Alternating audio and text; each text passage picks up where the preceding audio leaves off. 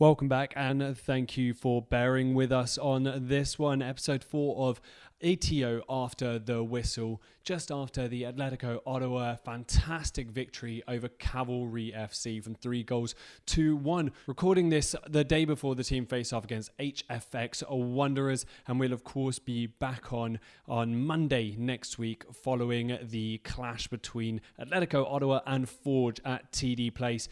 But stick around for this one because we re record the analysis because there was a lot to go through from a Premier League celebration, justice being served, weakened squads, and Nicholas Ledgerwood has an appearance on American Idol. Stick around for all of it as Atletico Ottawa finally bunk their eight game winless streak.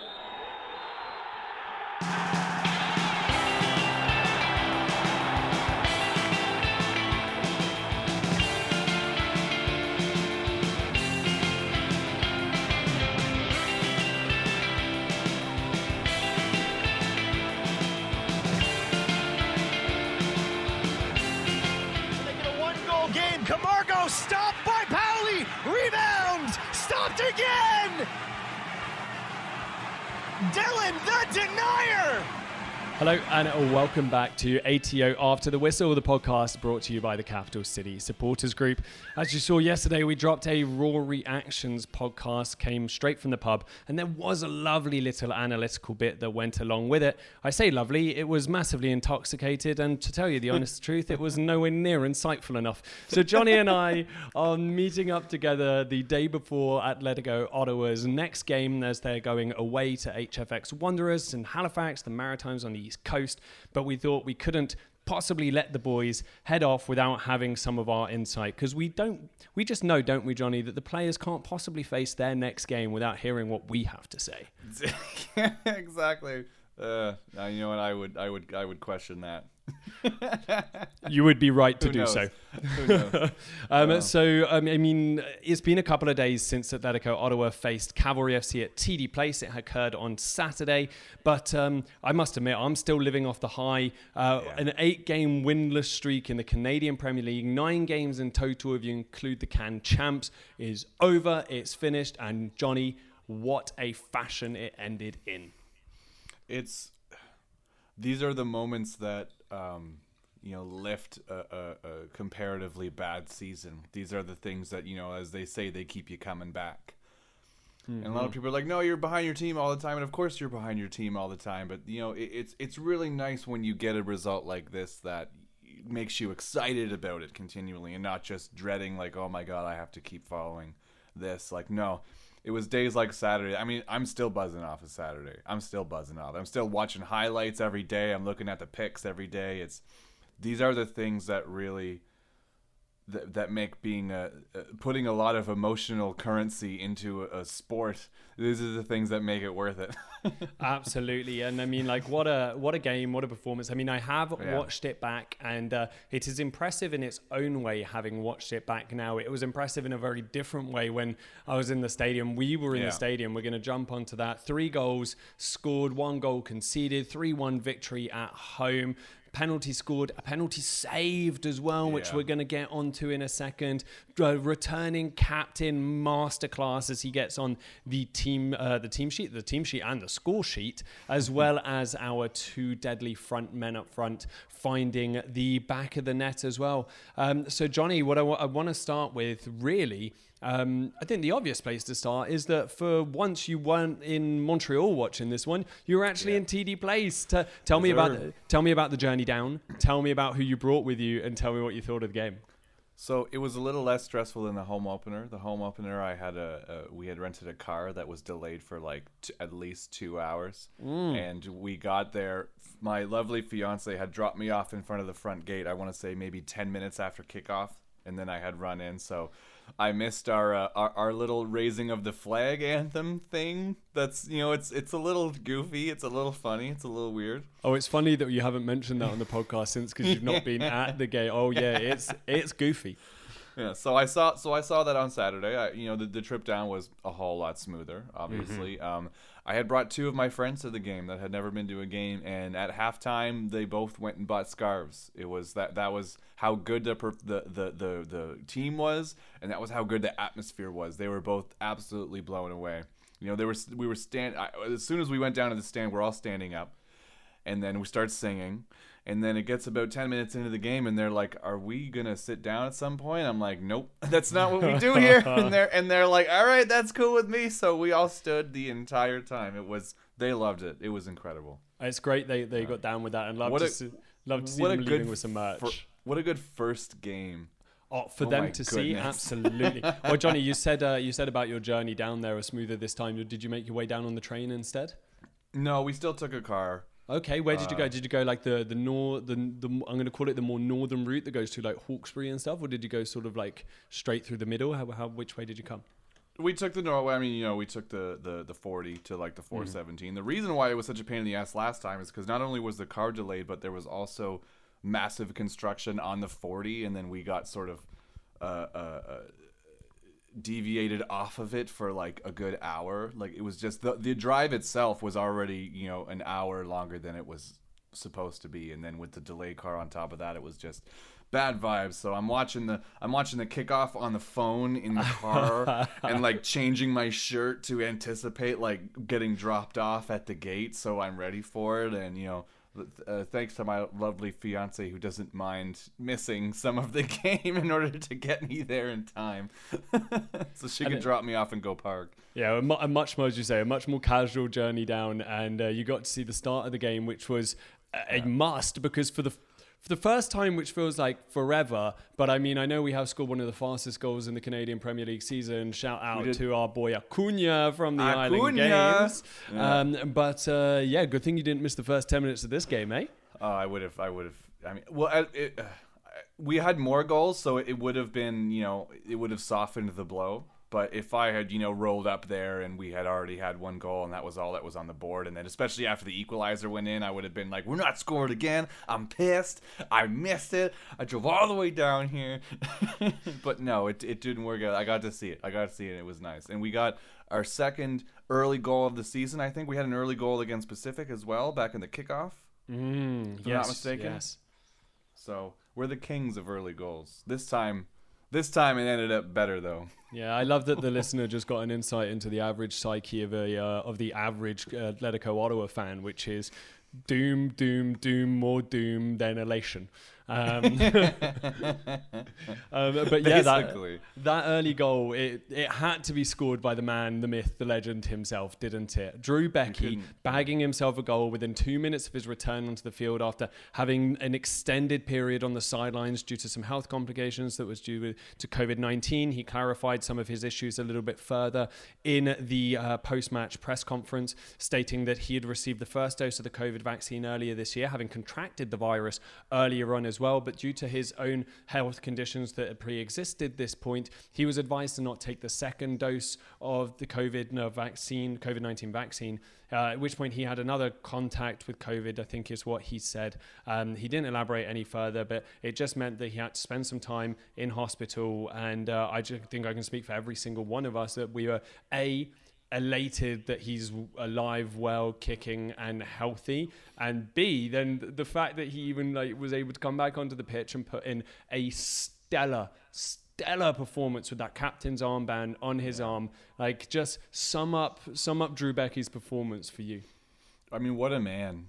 It's, it's one thing to say what a player, but I mean, what a man. I know we we were all worried when he had a prolonged absence. We're like, oh no, could this could this be something bad? And then to hear the quotes after the game as well, people saying like, I didn't know if I was ever gonna play again. Mm-hmm. Like that one- that one was a gut punch. I was like, man, it was that serious. I never didn't know if I was gonna play again. And you go from thinking that to putting on the R band, going to TD Place, and then scoring within two minutes. It's just what a man. What else can you say? What a leader. What what a what a, a, a welcome return to this team. Which, by the way, that just um, perfectly exemplifies how serious a side of football that this virus is. Um, Yeah. I will do not speak on behalf of any organisations apart from the organisation of Thomas Bloody Stockton when I say, if you can, go get vaccinated. Um, Yes, I'm sir. doing it. I'm putting it in there.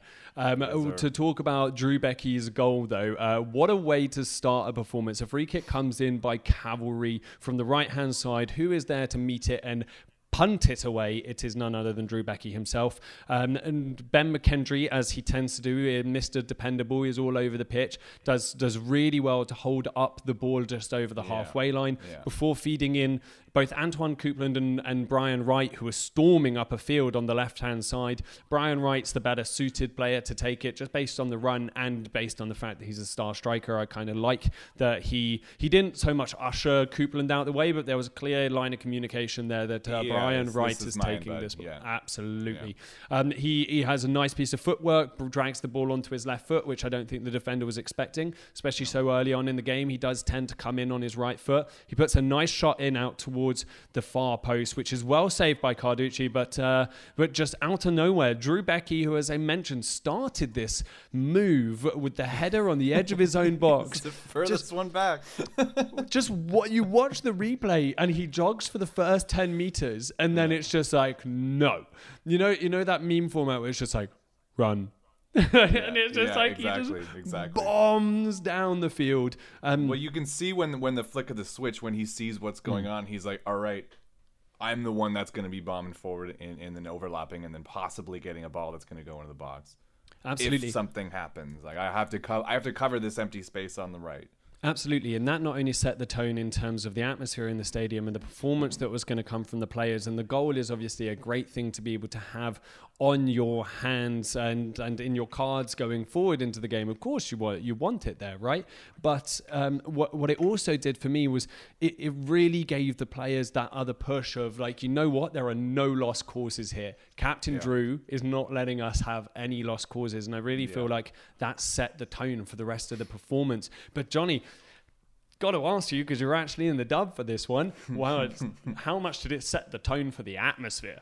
Well, you we've talked before about how you know giving up an early penalty penalty can set the tone in a negative way. This was the dream start. I mean, you know, you, you hear uh, uh, people like Peter Drury on the commentary, and they say like, "What a dreamland start this is! They are on cloud nine. That was this. You know, it's a cliche, but I mean, this we were in dreamland. What a way to start a game against a team like Cavalry, but with a second minute goal from the returning captain, the return of the king. Absolutely. absurd absurd. There's, there's no there, it's you know top top top two moment of the of the entire year. It's got to be It has to be, and and for me, just simply within TD Place and the atmosphere that it Len like gave a platform to create going forward. I say the goal just created that platform. I think there are a couple of other elements there. I felt like in the in the dub there was a little bit of a younger crowd as well this time, and and I don't just mean like young as in as in children. I mean like early twenty year olds. I think uh, there was a big interest from maybe students on the cheaper cars, and they were all willing to to get themselves involved. I mean, yeah I mean that was can good to see Yeah, There's a decent amount of like yeah like college age kids that were there and were also yelling and singing along like you know they weren't acting too cool for school they were they were getting into the spirit of the whole thing and that was that was really really nice to see because that's I feel like in a town like this where we have two universities and a college Mm-hmm. it's it's pretty key that you get them behind the local sports team Absolutely. I mean, like you can hear it in my voice here. I still haven't quite recovered, which is the first time this season that uh, my voice didn't recover immediately the day after. So maybe, uh, maybe Bryce out there, if he's listening, can know that I, I did put in a shift this time, and, may, and, and maybe, maybe my, um, maybe my performance could be very well reevaluated. But um, no, I think like there was there was quite funny pictures as well, which can be found on social media. Um, but one of the moments I had with uh, a couple of the uh, the youngsters, there was maybe like five, six, seven of them sat behind me to my left at the start of the game, and we started the chants and we got it going. Huge shout out, by the way, to Brandon and Paul who were on the Raw Reactions episode, which you can go find Yeah. on uh, it's episode four Raw Reactions. So it's the one just before this here to to hear their thoughts from the game. But they did a really good job. But uh, as the as the chant started, I do the I do my thing, which is I start chanting, but I make sure I have a little look round, see see see who's in the crowd and what kind of atmosphere we're going to get from these people. And there were Yeah. six or seven younger, early 20 year olds behind me to my left. And I turned around and they were sat on the, they were sat down and they were eating patin and they were eating like whatever food, the slice of pizza that they had. And I turned to them and I was like, chaps, the food looks delicious and you've paid for it and you're going to enjoy it. But the second it's done, I want to see you on your feet. I want to see you clapping and I want to see you singing. Um, and I didn't, I didn't do it in an aggressive way. It was very much just, uh, hey chaps, we're here to have a good time. You're here to have a good time. Let's all have a good time together. And um, I think it was like 10, 15 minutes later, I turned around during like one of the big chants and we were trying to get the crowd going. Obviously, I think we just had like another attack or something of the sorts. And I, I, I turned to my left and they were all sat down. And I think I just, I just dead stared them and just sang the song without moving, just staring at them until they got up. And in all fairness, it was one of those where it, it wasn't meant like intimidation, but like there was a smile on my face whilst I was Yeah. doing it. And uh, yeah, they, they got up and th- I don't think they sat down again for the rest of the game. And um, well, it worked. Absolutely, they they took that. I mean, I will say that I think a very big underlying element of the great atmosphere had to be the cheap beer. Oh my god. It was. I mean, I finished two before kickoff.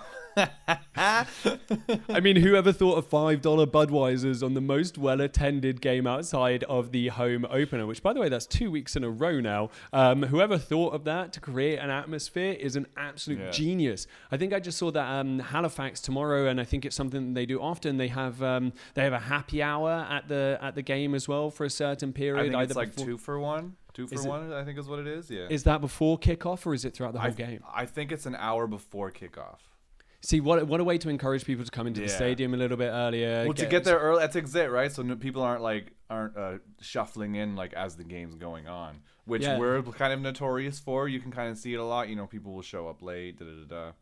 So, but you know, it's one thing to have the happy hour. It's one thing to have the you know five dollar the entire game, which I mean is, is essentially like just about fifty percent off, anyways. that was uh, it was I think it's was more than. I think it's more than fifty percent off actually. But uh, either either way, it definitely lent to a phenomenal atmosphere in TD Place. And uh, yeah, Drew Beckie kicking it all off with that uh, that that huge goal. Um, the game itself, Johnny, I'm going to throw I'm to throw to you for some statistics here because if you just looked at it on paper, we had no right to win that three one. It's uh, yeah, we had we had thirty point three percent possession.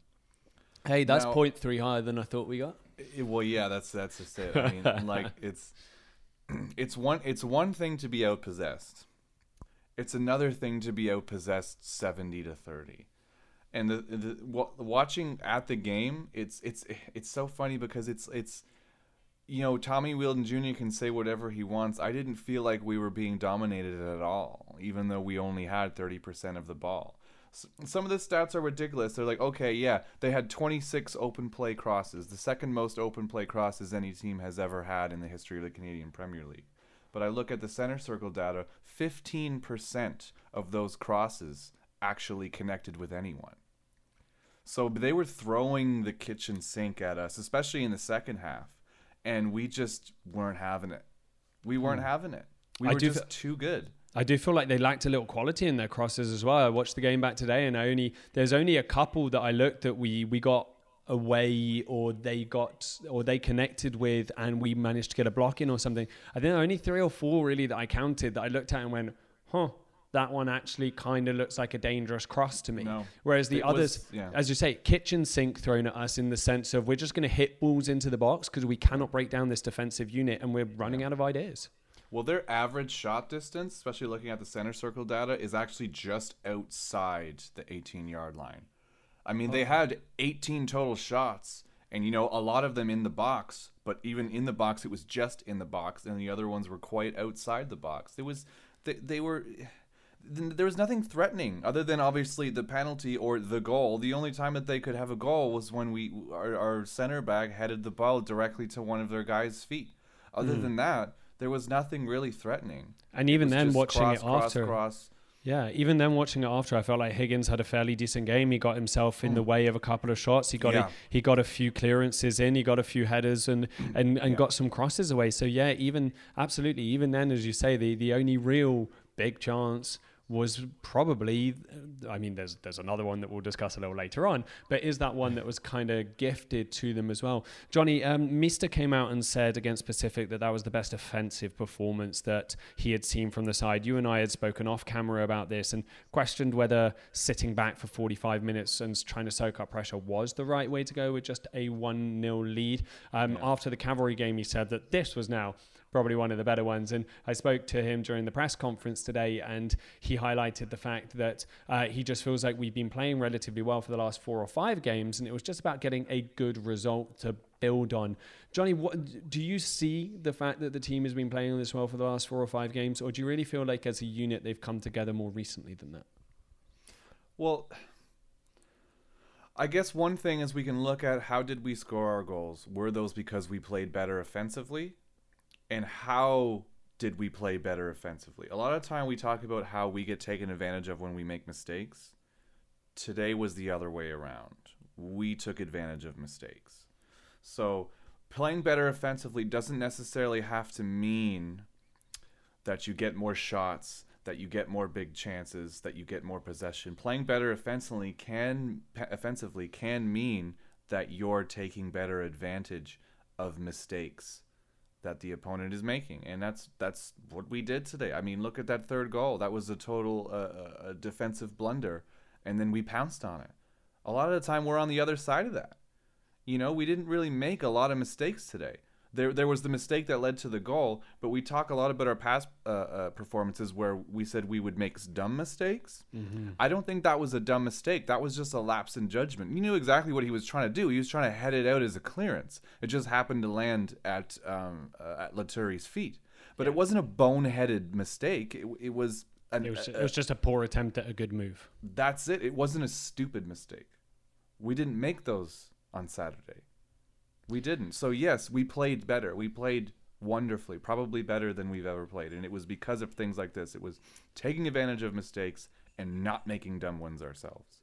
Now, um, Tommy Wheeldon Jr. did come out after the game and state that. Uh, he'd made quite a few changes to his side, and yeah. uh, without trying to put words in, in Mr. Wheeldon Jr.'s mouth, uh, essentially kind of blamed that on Cavalry's inability to be able to, to, to break us down, stating players such as uh, Nicholas Ledgerwood, K- Camargo, who came on, Hernandez, who came on, and Soleimani, who came on later in the game. But all four of those players started on the bench. What do you make of that as, as sort of an excuse when losing to, to this 3 1, uh, uh, losing 3 1 to this Atletico Ottawa side? Well, we've talked about and I've read about how, you know, playoff spots aren't really that realistic for us to look forward to at this moment. So, what we are doing moving forward is essentially every single player on, on our team is going to be fighting for a place next season. We're not holding off. Uh, def- we're not going to be holding off defending leads, trying to not concede goals anymore. We are going to be absolutely running ragged and attacking. And every coach in the league previous to Saturday thought that they would be able to rotate against us because we would be the easy team to farm points against and they could get some minutes into their backup t- players. Saturday showed that that is not going to fucking happen for the next hmm. 8 games of this season. You are not going to be able to just rotate against Atletico Ottawa because you think that we're just going to be chumps. Every single player on our team is going to be fighting for a place on this team next season because that's all they really have left to fight for, and they're gonna fight until the fight's done. Absolutely. Um, I think like I I had a view on it as well that um, I, I thought it was a bit bloody rich, to tell you the truth, of Wheeldon oh, yeah. Jr. trying to come out and talk about a side that still had Anthony Novak in it. It still had Joseph Di Chiara yeah. in it. It still has Ben Fisk. It still has Mo Farsi. It still has yeah. Klomp, Yao, and Norman as well. Like who are well, especially Yao and Klomp, are like two of the best defenders in the in the bloody league. Um, now, now let's let's let's for a moment say that the changing in roster there and the the diminished quality of the players that started on the field has an impact. I'm just going to run you through this for a second because people might be forgetting this. Our two starting centre backs did not Higgins and Arnone, who are known who have come in and put in a bloody shift for us. They're bonding with us. Arnone every time he comes over at the end of the game, like just looks us dead in the eyes. And they eh, eh, great guys. They didn't start yeah. the season with us, and they're nowhere near what we wanted to be our two starting centre backs. One of our starting centre backs that we were hoping for played right back, and he played right back after having been out with a, a, a health issue, a cardiac health issue induced yeah. by the COVID 19 virus. Yeah. That is three of our defenders. Let's go to the fourth defender, shall we? Yeah. Vashon Neufville, who himself just coming back from injury and barely made it past 60 minutes because he ran himself into the ground. We've got Antoine Coupland, who's 17 years old and started his first ever Canadian Premier League game. We have Ryan Telfer, who just served a five game suspension and was clearly lacking in match fitness himself. Keep come going. Our, you come to our bench and we've got Miles Cornell signed halfway through the season. We've got Mamadou Ba, who is a young player and again signed to try and help fill out the numbers throughout the season. And Jaden Mercure, who's from Ottawa South United, who has really done so well every time he's come on. I've loved this ball of energy, but again, he shouldn't be in the side this year. It was forced to it. So I think if you're going to have the argument about, oh, my team doesn't quite look just as good today, you can probably just shove it. I'm sorry, this has been building up for like two days. This is why I wanted to re-record this podcast. Get in, Thomas. I mean, you're absolutely right. And look who we had suspended. We had Mannella suspended. We had Viti suspended. We had we had a third one suspended. Verhoven. We have Verhoven suspended. Look, if anyone should be complaining yeah, about but, a rotated squad, it's fucking us. We were coming into this game being like, "Oh my god, like this is gonna be a, a tough mountain to climb," and you're gonna be upset because you sat Ledgerwood and Mason Trafford, and all of a sudden you had a majorly rotated squad, and that's the reason that you lost. You know what that is? Is that he's upset that he has lost more to us than any other team in the league, and he and you know they won quote unquote the league the past two seasons so far. And you know, how much do you think it hurts him that he has lost to us three times now? Well, I ho- and I hope it does because not only that, but uh, Cavalry before this game had one of the best defenses in the league, and we oh, breached yeah. it not oh, once, oh, yeah. not twice, but three times. There and this go. is from a team that has struggled. And and albeit yeah. I was just trying to like back up when we're going to have the uh, throw punches about the starting lineup. Every single human being that played in the red and white stripes on on Saturday put in a phenomenal performance. Oh, I yes. don't see anyone on that team that put less than a seven out of ten. I was having a little argument with some people on the Discord about Ryan Telfer's performance, for mm. example. I think we have to remember he was out for five games. I think he's yeah. lacking match fitness, and to say that he didn't try. I think he tries too hard, Johnny. Tell me yeah. what you think about Ryan Telfer because at the moment I just feel like he's trying too hard. It's the thing is is that he I mean we he had the time that he was out in the bubble when he was playing with with Trinidad and now he's had this 5 game suspension. He just hasn't had the time to gel. Mm-hmm. I think that's the biggest thing, you know what I mean? Obviously you need to be playing together a lot to get to know each other. And with a team like this that's in its really its first full year, when you miss out that many games, you're gonna be behind the curve. So, and the thing is, is that he doesn't want to be so behind the curve that he's not making any sort of impact. So instead of making an impact that gels with everyone else, he's just gonna try and go it alone.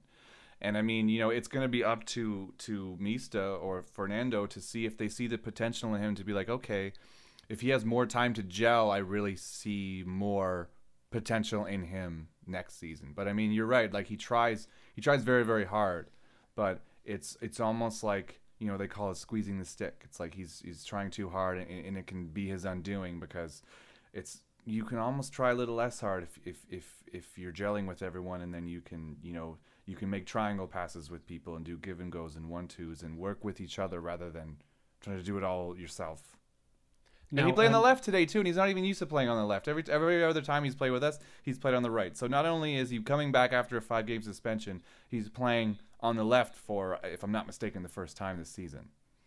Now, um, I got a question for you here, which is: um, Is there a player on this team who's going to be spending every game between now and the end of the season f- playing more for a place in this squad next season than Ryan Telfer? And I'm going to prelude that question with a, a, a thought of mine about Ben Fisk, who we saw, and I thought Ben Fisk was actually very decent at the weekend, and I think he's mm-hmm. growing very much into this cavalry side. And despite the fact that, um, and, and, again, I don't quite know what happened behind the scenes about Ben Fisk not returning, yeah. but I I'm a little bit disappointed we didn't give Ben Fisk a little bit more time. He's a player that maybe could have gelled a little bit more. So so so with that little anecdote added to it, and the quality that we know that Ryan Telfer has being an international football player as well, mm-hmm. is there a player on this team playing more for a spot in the roster next year over the next eight games than Ryan Telfer is?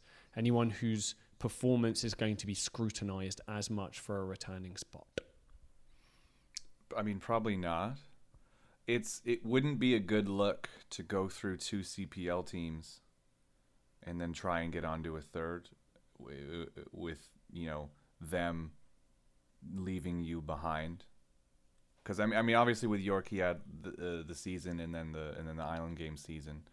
It would def it would not be a good look for him if if he played a season here and wasn't given a second shot, especially for a, a player that's supposed to be, you know, was a marquee signing. He's, he's supposed to be a star player, and obviously, all that being said, he also has things to make up for that mistakes that he has already made this season that he would want to make up for. So he's already got, you know, more of a hill to climb. So I mean, I think you're right. He's probably the one with the most to play for as far as wanting to get in another spot here next season. Uh, and let's remember, this is a player that was play that played 16 times for TFC in 28, 2019 as well. So he's a player with a bag of potential, and, and yeah. we know he does. We know he has a little bit of a, a, temper. You say there, you make an interesting comment, Johnny, about the fact that um, he he has a he has a lot to play for, even more so than what I had alluded to. Do you think that is going to only further push him down the hole of trying too hard and going alone? Or do you think it's really about do you think it's about him or is it about the coaches about making him come out of that and and gel a little bit more with the with the side because I was happy with his defensive performance at the weekend. I thought I thought he put in a hell of a shift, especially in that second half. He dug deep when he was required to.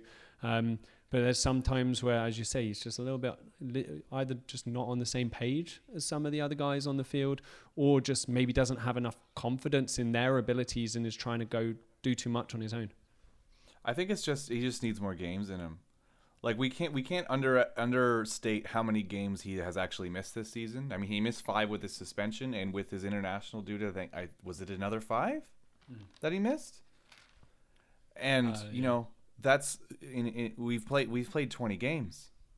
That's half the season. That's huge. So I I I mean I honestly think it's just it's just lack of, of chemistry because lack of games, lack of game time. You know, you can you can you can do things in the training ground all you want, but like I say, there's no substitute for actual game time. So let, us hope he, he keeps his nose clean for another eight games and can play the whole 90 for the rest of them and then you know really show us what he can do Absolutely, and I mean, if uh, if he's out there listening, then I can tell you that there's no bigger supporter of you out there than than I am, and uh, I really I really want to see him do well because I think that he is by far the best player on this team in terms of potential. Um, I mean, he's right. Rival's going to be Drew Beckie for me in terms of that one of the most influential potential players on the pitch, and I just I, I would just like if he if he can click with the team and start putting in the performances we know he can put in, I think he's going to be absolutely devastating for us going forward. Um, anyway, we, we, we should probably start moving on from some of the stuff. Um, as you said, that uh, we were pegged back by an equaliser. Higgins tried to get the ball clear, got a little bit torn between foot or head. He ended up going for a low head, and and Loturi, the the bloody bastard, hammered in a uh, lovely lovely half volley that Dylon Powley very nearly got a hand too, but it was yeah. it was a cracking finish. But it wasn't too long wasn't too long until we found that lead again. And Brian Wright is a player who loves to play on the shoulder of the last defender. Oh, um, yeah. But Johnny, I get frustrated by the number of times he's offside, and we can jump into that in a little bit. But um, what the the standout moment for me on Brian Wright drawing the penalty here was Antoine Coupland. Yeah, no, me, me, me as well. That I mean, what a performance from him on Saturday. The the to uh, to make the uh, interception to get that ball in the first place. That desire. to grab that pass and then to run up and to you know you see that the highlight and he looks up twice to see where Brian is and then he cuts that pass through. What a pass! And, it was all pass- him. Yeah, and like him. And like when I when I said like that frustration there about uh, Wright being offside, like I love that he's on the la- shoulder of the last defender. I love that he's constantly looking to get in behind. But uh, you could maybe then say sometimes the passes aren't perfectly timed or weighted. But that pass from Coupland, weighted and timed to perfection. Yeah, it was perfect. It was it was it was funny watching it live because the pass was weighted perfectly and obviously the the the, the high line on the defense was very high. So when Brian got the ball, there was still a lot of distance before he got to the goal. And because of that, Carducci was already quite far out off his line. So when I when I was watching this live, when Brian gets that perfect po- that perfect ball and then he's running towards the net, I'm not thinking he's gonna score. I'm thinking he's gonna draw the penalty. that was all that I was thinking, and he drew that penalty the way that a proper striker draws a penalty. I mean, wh- that that was that was perfect. It was perfect. And I mean, you know, Carducci didn't help that he just took his fucking feet right out from under him. He, he did the work for him basically. But every everything about Antoine and Wright in the build up to that pen was picture perfect. And it, it is one of the, my favorite things about Brian Wright as a player is the positive running. It's the continuous Oh, yeah. running in behind. But um, what a performance by 17-year-old Antoine Coupland. He's one of our own. He's one of our own. like what a what a like from the Chelsea boy, the Chelsea dagger himself, plunging a dagger into the cavalry hearts there. Um, d- talk to me a little bit about Antoine's performance from your end, because let's not forget this is a 17 year old lad. and it's his first start. It's just, I mean, you, he's got fancy feet, and you know he's got a man bun. So a lot of people that don't love him are going to look at that and be like, oh, you know, who's this fucking asshole? That type of thing, right? But like, but he, I mean, yeah, sometimes he gets fancy feet and he'll like Hey, lose possession He's, sometimes. he's, seven, he's 17 and his mother might listen to this podcast. but the Ter- thing is, terribly sorry, Mrs. Coupland. Well, look. Well, I mean, I'm not saying this. I'm saying you know some people might look at this, especially people that are you know fans of a rival club. Yeah, we But love you, the- Antoine. Well, we we, oh, we love this man. We love this young man, and you look, look at him dribble. You know, past two grown ass men like he's dribbling in a phone booth, as as Jenk said on the call. It's the amount of times he can just keep the ball, soak up the pressure.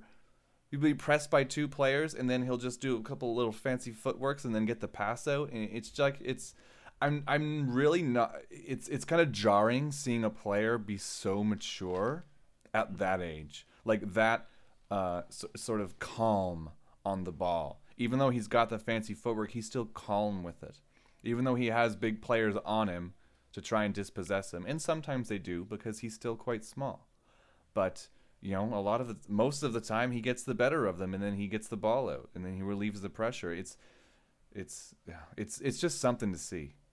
Yeah, to know that we've had Alberto Soto playing in that pocket behind the striker, and interesting that uh, was given the nod ahead of Soto. Obviously, we don't quite know what happened there. Maybe it was just natural rotation. Um, uh, Antoine Coupland uh, was a topic that came up in the pre-match press conference today with Mista, who said that um, the phrase that he used, he was um, he could, he I think it was he's Canada's future, or he could be Canada's future. Uh, and I think that's it's very high praise of what the technical staff here think of what Antoine Coupland can do. Yeah. And um, when asked about obviously this only being his first start and throwing him in, Mista was um, sp- speaking uh, about the way in which they've coached him so far Yeah. this season. And the phrase he uses, like he said that Antoine now understands the way I want him to play, which mm-hmm. is why he played. So I, f- I found that comment super interesting that potentially Antoine's got the, the raw talent there and he's still kind of figuring out how to adapt to a Mista style. And Yeah. clearly he's impressed the coaches enough over the last few weeks that he deserves a start. And as you say, what, what a performance, what a mature performance that he ended up putting in. He, again, ran his, ran his legs off. He was bumped off the ball a few times. I think um, I think you said on the Discord a little bit earlier that you thought that uh, maybe if this wasn't Antoine Coupland, there would have been a couple more fouls there. Oh yeah, we've we've talked about that before. You know, someone else was like, you know, maybe the, especially here in Canada, we're a hockey country, right? So we love to sort of be weirdly overly like masculine and tough and you know try too hard. And then so when you see someone like that when he gets bumped off the ball, I feel like a lot of our refs are going to make a point and be like, "Nope, it wasn't a foul. It was clean." But you know, he gets fouled. He gets fouled more than he gets called. Like there was at least at least two there where I where I was just thinking they just mauled our boy and then got away with it. Mm-hmm. Uh, on the on the right hand side of that attack to Coupland's right is a player that didn't have uh, a tremendous amount of uh, of potency, let's say, in the final third, but it cannot be understated how big a performance he had as a team player, especially essentially playing right back for the last twenty odd minutes. Man, yeah. he's the chap who cool, calm, collected, top scorer of our uh, of our team, put that oh, penalty yeah. away. Um, Malcolm Malcolm Shaw is is a player that I just he's just such a selfless player. He's one of those, yeah. and he will he will do anything for the team, and he will die for the badge. And yeah. I I fall in love with the man a little bit more every single time he plays. Yeah. It's just when he gets running, he's got some quick feet. He's got the little step over in there. He oh, looks oh, super. I mean, this is like your second game at TD Place. How much uh, did you notice? Like I found like Malcolm Shaw when he's running at speed and stuff, and he's like doing those step overs and stopping and starting again. He looks so powerful on the ball. Well, it's intimidating, and the thing is, is that you a lot of time you won't notice that when someone is playing striker, I guess, because you know they're not dribbling as much, I suppose. Mm. You know, they they have touches, but you know they don't get a lot of touches. But yeah, when he's on the wing, he's like you said, he's such a selfless player. When he gets it, the first thing he's looking for is how do I get this forward, and who do I have to pass to in order to do that. I mean, he, he's he's the king of looking for the one-two pass, looking for the triangle, and he'll run at you as well. And like you said, it's it's intimidating when he's got the dribble and the step overs, and he's running at defenders, and you know, combine that with the selflessness where he's ready to let go of the ball when it's time to. It's he just the, the he's definitely been making that right wing spot his own these past few days. Yeah, absolutely. And he's uh, cool, calm, and collected from the penalty spot. So much so that I wish he'd taken one in the shootout in uh, the Euros final. Um, but hey ho. Um, unsung heroes in the team, as ever, are Ben McKendry and Tevin Shaw. I think they both put in big displays. A, a little bit annoyed that Tevin Shaw gave away another yeah. penalty. Yeah. Um, having watched it back, it's it's soft. Uh, he touches the guy's trailing foot with his trailing foot. Yeah. On the replay, it looks like there's a little bit of a kick out action. Um, but uh, Johnny, you know what? I feel like I've spoken a lot. I want I want you to tell me your experience in the dub, as well as obviously what actually happened after Tevin Shaw tripped um, whoever it was. Was it Farsi? Yeah, it was Farsi. Yeah. E- either way, one one of the bloody horse people, and um, it, that was a penalty. And tell me what what happened after that. Yeah. So obviously, when you're at the game, everything that's called for you is justice, and everything that's called against you is bullshit. So at the time, it was a dive. It wasn't a pen. It was stupid, and uh, Lozier is an idiot. So that's why, you know, and then of course we're like another penalty, fantastic. What the hell? But it's funny that because we've had so many, every time we get another one, I get the sneaking suspicion that we're going to stop it because, you know, it's like the gambler's fallacy. I'm like it's been enough times that we got to get a penalty stop at some point. Like there's no way it's going to be 100%. And uh, obviously, it was Camargo that took the penalty. Camargo, who had subbed in halftime. You know, you just mentioned the, the, the Euros final. It's when when you get people that just got subbed in taking penalties, it doesn't always work out very well. I mean, I mean, he'd, he'd been. I think he'd been on the pitch long enough for you to not have to reference my pain. Thank yeah, you. Yeah, I'm sorry. I'm sorry. I didn't. you just wanted to get in on the stabbing. You know, I was being self-deprecating, and you thought he'd come in for a cheeky little hit, but that's uh, fine. Carry on. It was cheeky. It was cheeky. It was out of line. I'm sorry about that. But anyways, so. Uh, obvious when I was talking about how like what a game to be the first game to bring people to, I personally have never seen a penalty stop live. And I sure shit have not seen a double penalty stop live. That was the hardest I have cheered at TD Place, even for a goal. I mean, you, this is the stuff that we live for. These are the things that we remember for the rest of our lives, especially because it was in front of the dub. It was in front of everyone. Defining moment. You could it couldn't have been a better guy that got to live that double stop as well. I mean, Dylon Powley is is a TD Place legend already at this point, and just when he jumped into the dub after after after a late equalizer weeks ago, but I mean, doing that, build a statue.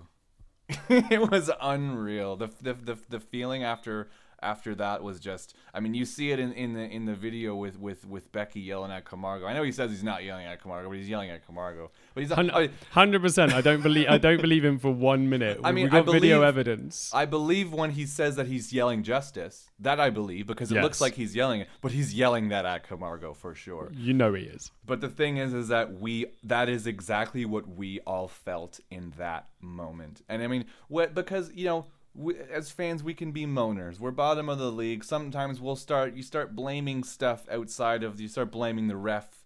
You start blaming this and that. And then when you get when things finally turn your way, and then you know Dylon Powley does the save of the goddamn season on a double save against a player that I rate extremely highly. Sergio Camargo is one of my favorite players in the league. When he does that against someone like that, it's just there's nothing else that you can say except justice. Yeah, and I think I honestly I, I, I took this I took this through in um, a little bit of a, a bad order there really because not only was that elation there creating it creating one of the best atmospheres ever because Brian Wright had capitalized on a on a Norman and Yao um, was it yeah Norman and Yao or a Klomp and Yao mix up just before that. Two Yeah. minutes before that he'd put us three one ahead which by the way so chuffed for him to be able to finally sort of break that rut. I know he scored against Pacific but that was a tap in he couldn't miss. And facing up against Carducci one of the best goalkeepers in the league and slotting that home giving him the eyes putting it near post was fantastic and as you say the crowd was bumping and then only for a penalty to be given away and then the double save it was just Later, I mean, I'm going to put the I'll, I'll, I'll put the little track in post under here of, uh, and you'll probably hear Jenko's voice coming up in a little bit as well. Is um, the the crowd literally just abandoned all attempts of songs, and it was just a continuous cheer of Pauli, Pauli, Yeah. Pauli. And uh, that that was that was one of my favorite moments. Uh, one of my favorite moments, absolutely. Big shout out to goal celebrations as well because um, the uh, after the Shaw penalty, I loved the Aubameyang Lacazette hand behind the back Yeah, the handshake. handshake, that was nice. Loved That loved nice. that. But there was no better celebration than the whole team crowding around Dylon Powley, right? Oh yeah, oh yeah, and, wha- and then they had to wait till after the. There was more celebrations after the corner immediately as well. I know on the broadcast they didn't show the replay until after the corner because they had taken it quite quickly, but it was funny because then he caught that corner like a boss as well. and just like what a great way to, to, to, to follow up with a double save than just you know catching a corner and telling everyone, all right, get the fuck out of my box now. You've been here for long enough. I think I think we've literally dived through every single player there. There's an honourable mention as well to, to Higgins and Onona that we have mentioned as well. But uh, they had they had a pretty I'm going to say a quiet game. As I said, there's a couple of things I picked out there, but I love the idea of my centre backs having a bit of a quiet game. I remember them getting heads on things. I remember getting blocks in a few places.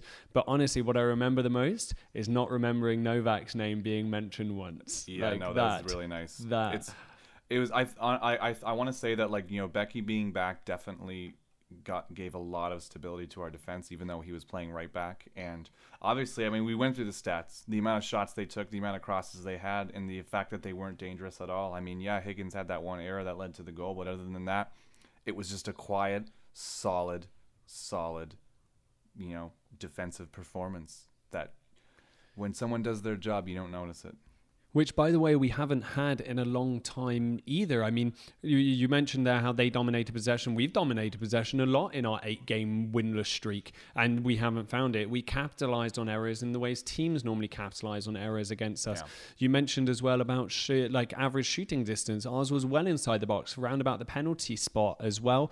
Um, our possession start definitely started a little bit closer to our own goal, but we were Oh, yeah. we, we were fine with that because we were happy to dispossess and take on the counter. And one of the really telling stats about how useless cavalry's possession was was the percentage of forward passes. Only 30% of their passes went forward as opposed to 45% of ours. Yeah. And yeah.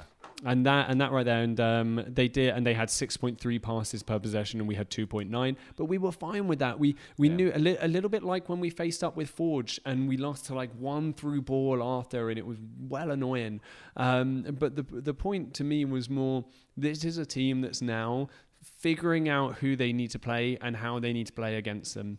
Yeah. And It- yeah. I, I'm hoping that we control the ball a little bit more against Halifax, but that we don't try and dominate them uh, as as much. Um, I mean, look, we got a couple of lucky breaks against Cavalry. Ben Fisk had an opportunity very similar to the Morelli um, last minute winner last time Yeah. Halifax were at TD Place, and he blasted that over the bar. There was a uh, inch offside decision for. Uh, I want to say, I want to say, actually, I want to say it was Kamaro, Kamaro, Camargo again. Oh, I um, remember that, actually, yeah. who who belted a volley into the back of the net, but that was uh, it was a very tight line on the replay. But uh, but hey, you know what? Things things went our way for once. Um, I For mean, there once, was there was. justice. Uh, justice indeed.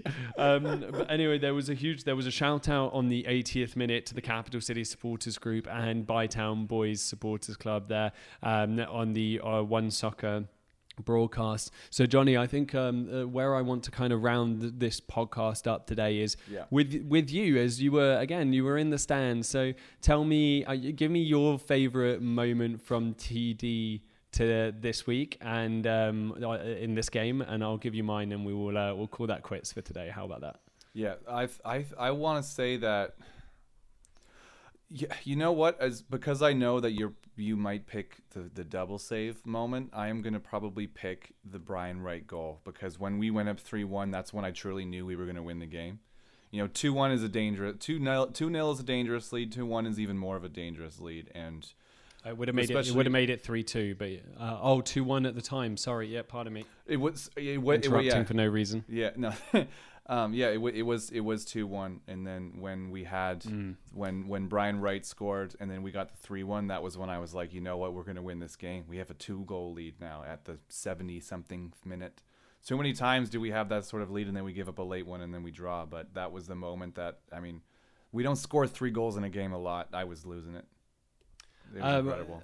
I I think that that point the crowd was just so and and because we weren't expecting it either, right? It was a defensive error that Brian capitalized on. I think half of us were in bed, like just surrounded by our chance, and we all whip our heads around, and Brian Wright's through on goal. Like, and it- what? No way. and it was just like you know anything that's a little bit of a surprise, whether it be you know a party or uh, something else. Uh, it's always fun.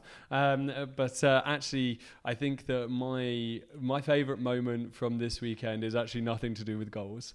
Yeah? Um, it was um, it, it- it was actually with Nik Ledgerwood. And I Oh, really, yeah, yeah, yeah. I really do mention hope. that. I really do hope someone um, knows him that's listening to this because I need to give a shout out to that. And, Oh, uh, yeah. a- as we always do, the the substitutes always come and warm up right next to the dub, which is absolutely fantastic. And we have a Yeah. couple of songs that all just relatively go around saying, um, "You're shit. That's why you're on the bench." Um, and there's a we have a, we have a That's why couple of on the bench. exactly we have a couple of different variations of it, but it's all very creative as you, Yeah, as you yeah. can see. Um, Nik Ledgerwood, being the the bloody good sport that he is, was just singing along.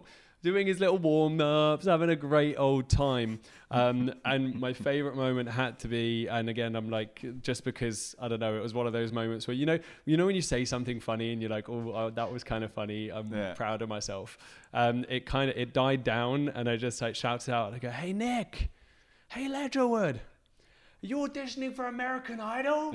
and like he cracked up as well, and I was just like, all right, all right, that was that was good, that was good. That good. was gold. That was gold. And then you know what? After the last warm up, he walked back to the bench and then he clapped off the dub as he was walking in front of him as well. That's that's you know what a what a that's why we go to the football. It doesn't get any better than that. What a legend! What a class act.